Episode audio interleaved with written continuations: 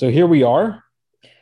J- Jacob has been told that his long lost son, whom he had, been mourning for 22 years, has been found. He's alive. Not only is he alive, but he is the master, a ruler in Egypt.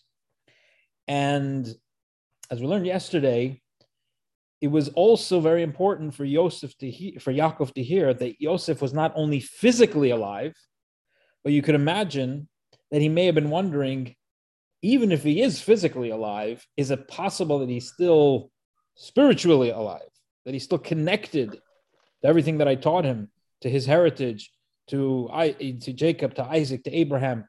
Is that even possible?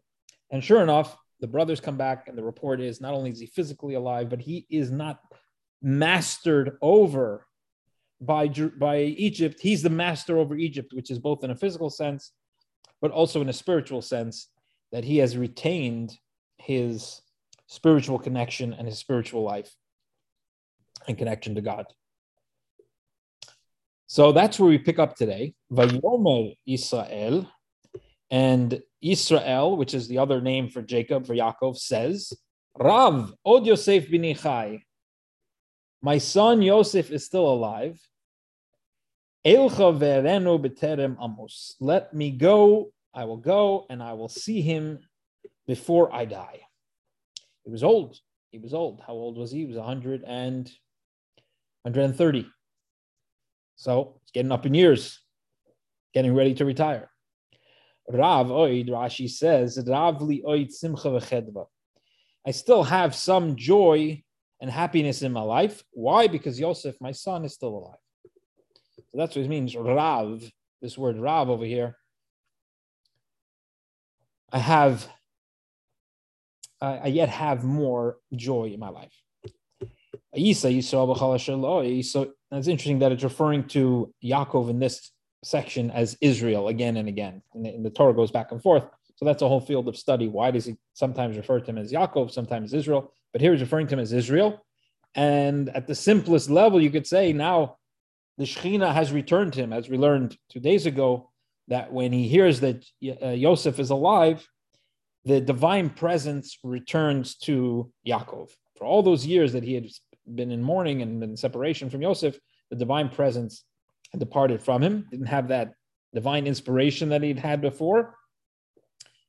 And perhaps that is why he's being called Israel in this parsha, because Israel represents that name of Yaakov and also our name, because we are descendants of Yaakov and Israel. That is a transcendent name. So a, a, a name in which that expresses his connection with God and being on top of the world and so forth. Yisrael, so Yisrael travels and all that is his, takes everything that, that is his with him, and he comes to Be'er Sheva. It says Be'era Sheva. So the hay at the end over here, that's like turning it into Li Be'er Sheva, Be'era Sheva, to Be'er Sheva, which I'm sure many of you have been to. Vayizbach zvachim lelokei aviv Yitzchak.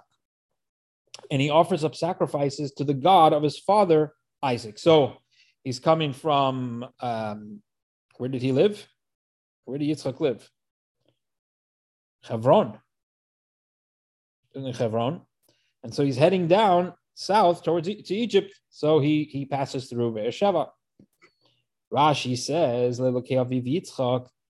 why does he call him the God of his father Isaac, not the God of his grandfather Abraham? From here we derive a person is obligated to honor his father more than he's obligated to honor his grandfather. Therefore, the sacrifices are associated with Isaac, not with Abraham. And Elohim says to Israel in a vision, in the visions of the night. God says to, to Jacob in, in, in, the middle of the night in a dream, Vayomer Yaakov, not a dream, he says the vision. Vayomer Yaakov, Yaakov. He says, Yaakov, Yaakov. As Rashi says, when the name of a person is being repeated, when he's called like Avraham, Avraham, Yaakov, Yaakov, it is Lashon Chiba. It's a, it's a way of affection when you repeat someone's name any anytime you give you when you say somebody's name, that's already a, a sign of, of, of, respect. And um, you say it twice, that's even more. That is affection. Vayomer hineni, and he says, "Here I am." the famous word of, of, from Abraham, here I am, ready to do your bidding. Interesting, the Rebbe's father points out that we find Abraham, Abraham, and we find Yaakov, Yaakov. But we never find that Yitzchak is called twice, Yitzchak, Yitzchak. And he explains because Yitzchak is Gevura. Yitzchak was strictness and strength, severity, and that you don't want to double. The Torah doesn't want to double that up. Abraham, which is kindness, and Yaakov, which is the harmony of kindness, is compassion, that you can double up. Yaakov, Yaakov, and Abraham. Verse 3 And he said, God says, I am the God, the Lord of your father. Do not fear going down to Egypt. You would think he's excited. Jacob is excited. He hasn't seen his son for 22 years. He's going to go down and see him. It's going to be amazing. No, there's something that is, is niggling in Yaakov's mind as he descends to Egypt. And God comes to reassure him. Don't be afraid of going down to Egypt. As Rashi will tell us, I'm going to make you into a great nation there. Rashi says, don't fear going down to Egypt because he was troubled that he was being compelled to leave the Holy Land. This is a holy man. Even though this is talking again about seeing his son, he hadn't seen for 22 years. Still, the fact that he had to leave the holy land of Israel, even for such a, a joyous thing, still it's something that troubles him and distresses him. So God tells him, Don't worry about it. This is all part of the plan, and you're going to become a great nation in the land of Egypt. Furthermore, says God, I am going to go down with you to Egypt. So you're getting a personal escort from God. I'm going to take you up. Says a, a double expression. Rashi says that means he's going to personally make sure that God is saying, I'm going to make sure that you will be buried. He's guaranteeing Yaakov that you you you will be buried in the land of Israel. And as we see in next week's parsha, it was very important to Yaakov that he not be buried in Egypt. So even before he goes down to the land of Israel, he's as I said, 130 years old. He's already thinking, where am I going to be buried? I don't want to be buried in Egypt.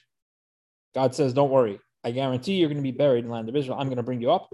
The Yosef and Joseph, Leonachah, he will place his hand on your eyes. Verse 5 Yaakov Yaakov Yaakov arose. He got up from Beersheba by Yisuf and Yisrael Yaakov Abiyim. And the children of Israel, his sons, they carried him. They lifted him up, their father Yaakov, and their children and their wives, Ba'agalot, in the wagons that Paro had sent to carry him. Miknehem, they took their livestock and their possessions that they acquired in the land of Canaan, and they came to Egypt. Yaakov and all of his descendants with him. Rashi says very interesting. Everything it says, it, it specifically says everything that they acquired in the land of Canaan. Now, Yaakov had a long career.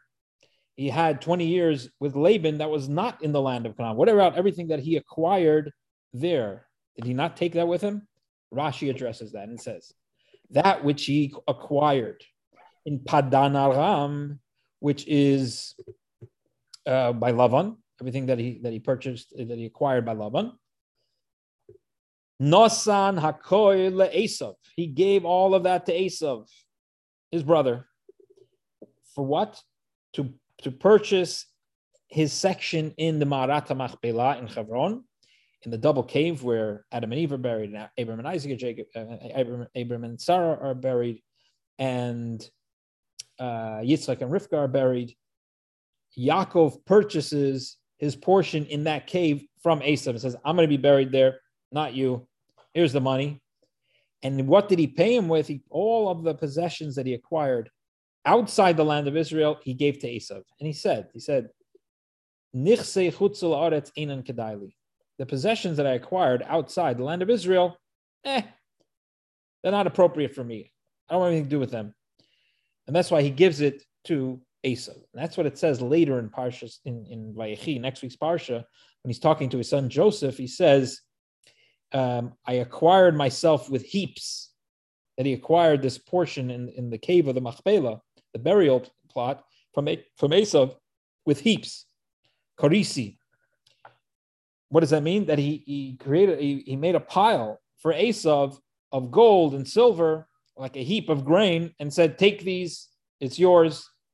And I, all I want is, is to be buried in the cave of the Machpelah. That's why in our verse it says that when they went down to Egypt, they only took what they had acquired in the land of Canaan.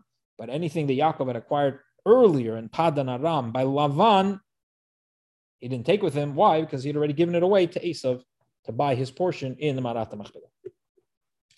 Verse 7 He took his sons, he took his grandsons with him, he took his daughters and his granddaughters with him. The Chol Zarai, all of his descendants, he brought with him down to Egypt. Benois Bonov Rashi says the two specific daughters that he's talking about, two specific granddaughters, and that is Serach, the daughter of Asher, and Yocheved, the daughter of Levi.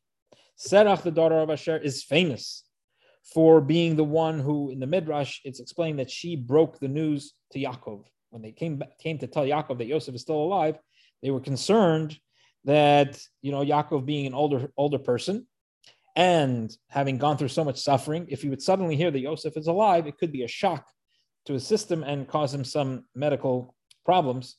So therefore, they said, "Let's get Serach," and she played on her kinor. She played some music, and she was singing a song. Yosef is alive to kind of break the idea to him in this, uh, you know, dreamy way, so that he would accept the idea without any, having any ill effect. And who is Yocheved, the daughter of Levi, the second granddaughter? That is the mother of Moses and Aaron and Miriam. So that's the Torah portion for Wednesday. Moving right along to uh, Thursday's portion, since you never know what'll be tomorrow, and we still have some time, we'll keep going. These are the names of the children of Israel who were coming to Egypt, Yaakov and his sons, the firstborn of Yaakov is Reuven. And now it goes through all the names. The sons of Ru, the sons of Reuven, sons of Shimon, Who is this Shaul, the son of the Canaaniteness? Canaanitis? Sounds like a disease. Ben Dina Sheniva This is the son of Dina, who had relations with a Canaanite, with Shechem. She was taken by Shechem, raped by Shechem. And so when they killed Shechem, Dinah did not want to leave until Shimon promised that he would marry her. As even today, in the, in in, uh, in certain cultures, once somebody is violated, a woman is violated, this is um, you know they're they're they're they're unwanted nobody will ever marry them. And so Dina was concerned about this, and Shimon promised that he would marry her. So Shaul ben Aknanis, this is the, the Shaul is the son of that marriage of Dina and Shimon. Bnei Levi, the children of Levi, Gershon Kasim children of Yehuda, everyone in Mishel Fedetz Zarach, and died in the land of Canaan, and the children of Paris of Chetzim the children of Yisachar, Teluf of Yevet Shimon, children of Zvulun, Arset, Yachleel. These are the children of the of Leah, that was born to Yaakov in Padan Aram. Again, this is by Lavan, and Dina, his daughter. All the souls of his sons and daughters were 33 that he had from Leah. Rashi says that if you count them, you're only going to find 32. And the 33rd is Yocheved, who was born between the walls when they entered the city, when they, when they came to Egypt, that's why it says that Yocheved was born to Levi in Egypt. Her birth was in Egypt, but she was already in in utero um, before they came to Egypt. So therefore, we can consider that she is one of those that came to Egypt because she came while um, her mother was pregnant with her. Rebbe has a beautiful t- teaching on that. That Yocheved was the mother of Moses because in order for Moshe to be the redeemer of the Jewish people, he, he, he received this uh, quality from his mother Yocheved, who was both of the old world of the land of Israel, but at the same time was born in Egypt. And so she was able to bridge the two worlds, and thus she is the mother of Moses, the redeemer of the Jewish people from Egypt to go back to the land of Canaan. She was able to bridge both generations. Verse 16, the children of God, children of Asher, their sister.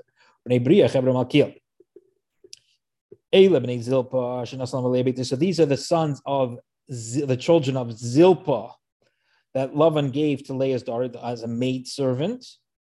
And so, so she is, is responsible for 16 souls. So we're already up to 32, 3 plus 16 is 49. Ver And the children of Rachel, the wife of Yaakov, Yosef and Binyamin. Rashi comments that here is the first time that, that, that, that one of the women is called the wife of Yaakov, only by her, because she was the mainstay of the household. As we know, um, Yaakov loved Rachel, and that's who he set out to marry. Verse 20, now, when Yosef was in Egypt, he got married, and he had children in Egypt, to whom his wife Osnas, Bas a woman named Osnas, the daughter of Potifera, the governor of On. And what were his sons' names? Menashe and Ephraim. How about Binyamin? Binyamin had 10 children. Bela, Becher, Ashbel, Gera, Naman, Echi, Roish, Mupim, Chupim, Ba'ord. And as Rashi tells us somewhere, that all of these names of, of Binyamin's children are, um, they were all born when he was separated from Yosef. And so each of his children were named over the fact that he was separated from his brother and what happened to his brother. Verse 22, these are the children of Rachel that was that gave birth to Yaakov, who were born to Yaakov. That is 14. Verse 23, the children of Dan was Hushim. Hushim was very fast. He was a he was a runner. He ran ran very quickly. Uh, verse 24, that's actually Chish, Chish Maher. Chish means, means quickly in biblical Hebrew. Children of These are the children of Bilhah that Lavan gave to Rachel, his daughter, Telis, Yaakov, called Nefesh And she had seven children of uh, seven souls of this total of 70. So who? How much was the total? Aside from his wives, there was 66.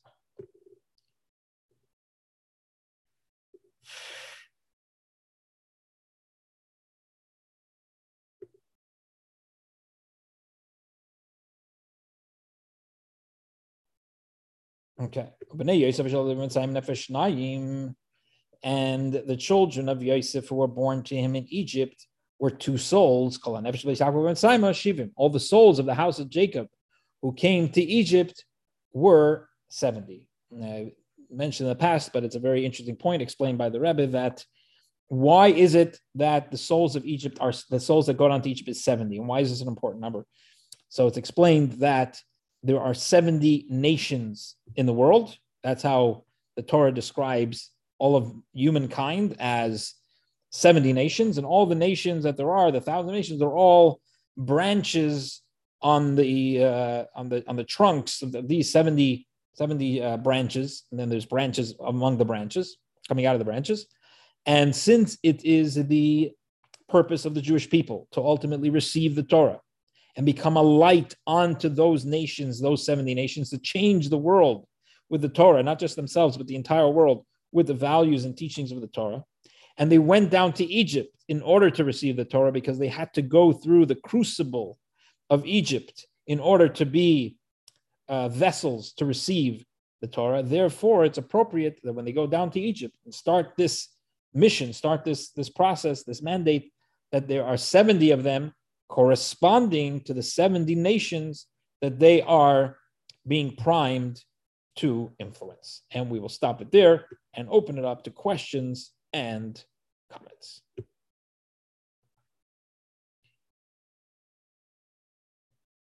I'll, I'll play some elevator music while we wait. I, I was um, talking about the crucible of Egypt. Um, Bill, I hear you loud and clear tonight. Oh, tonight, that's good. That's good.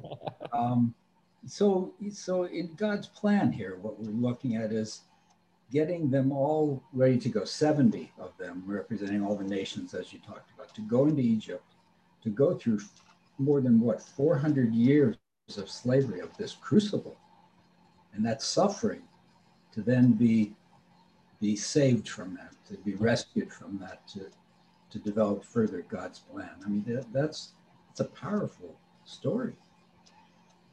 Yeah. Wow. Mean, what they had to go think of all those generations of 400 years that had to just suffer, not knowing what it was going to lead to.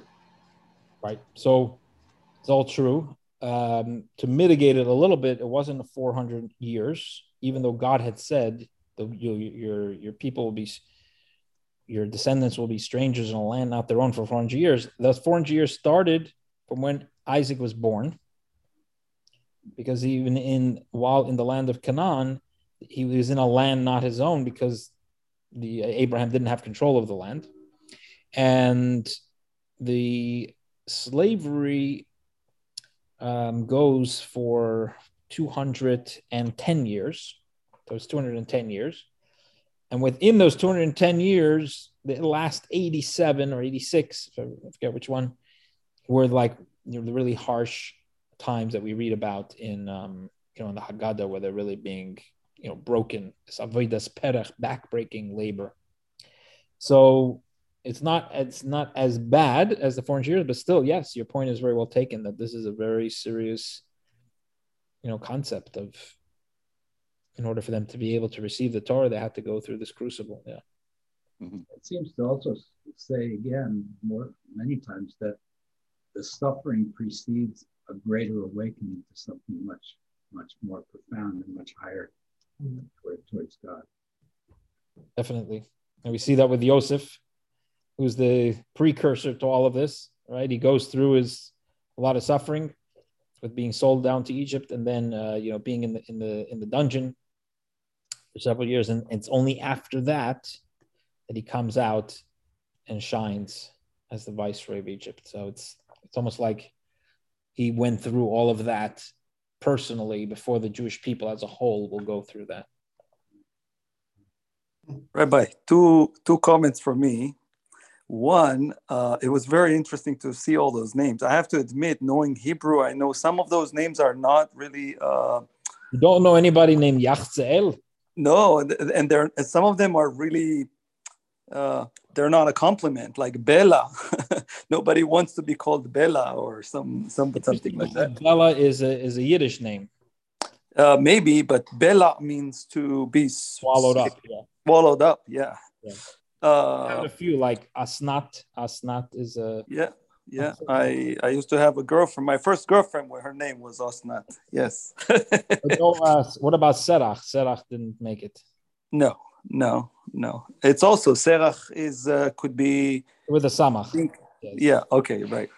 And the other comment I have is is kind of interesting, but as you were reading that, I remembered my grandfather from my mother's side, Yemen, uh, uh, did not leave Israel. Once he made an aliyah, refused refused to even visit his kids who were in United States. And he says, I, I am not supposed to leave Eretz HaKodesh. Oh. You guys can come here. I cannot go. Sorry. yeah. What, what, was his name? Uh, Yaakov. yeah. yes. Incredible. Yeah. Incredible. Yeah. Interesting. The, the Rebbe said, the Rebbe never went to Israel right. Once you go in, it's hard. He said, yes. He said, he said, I, I didn't find uh, permission to leave Israel. Right. so therefore, I can't go.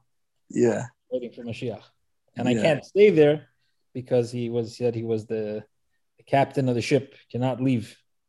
Everyone is off. Oh, right. Correct. Well, thank you for that story. That's incredible. Yeah. Okay. Anybody else? Comment, question? No, no requirement. Oh, just leaving. We got a minute, another minute or two. If anybody wants to say something. You know, I'm a new joiner, uh, Rabbi. I'm interested. When do we uh, study, uh, like Gemara or any anything like that? Ooh, oh, we don't. right now, we don't have. Okay. Um, okay a Chumash. I mean, we're, we're just strictly Chumash. Okay. But since you asked, everything is Reggio over here. It's that we do in the preschool also. Okay. Reggio approach is you see what the students are interested in. So now you brought it up. We have to start a Talmud class. now giving us more work. But that's a good thing. It's good kind of work. All right.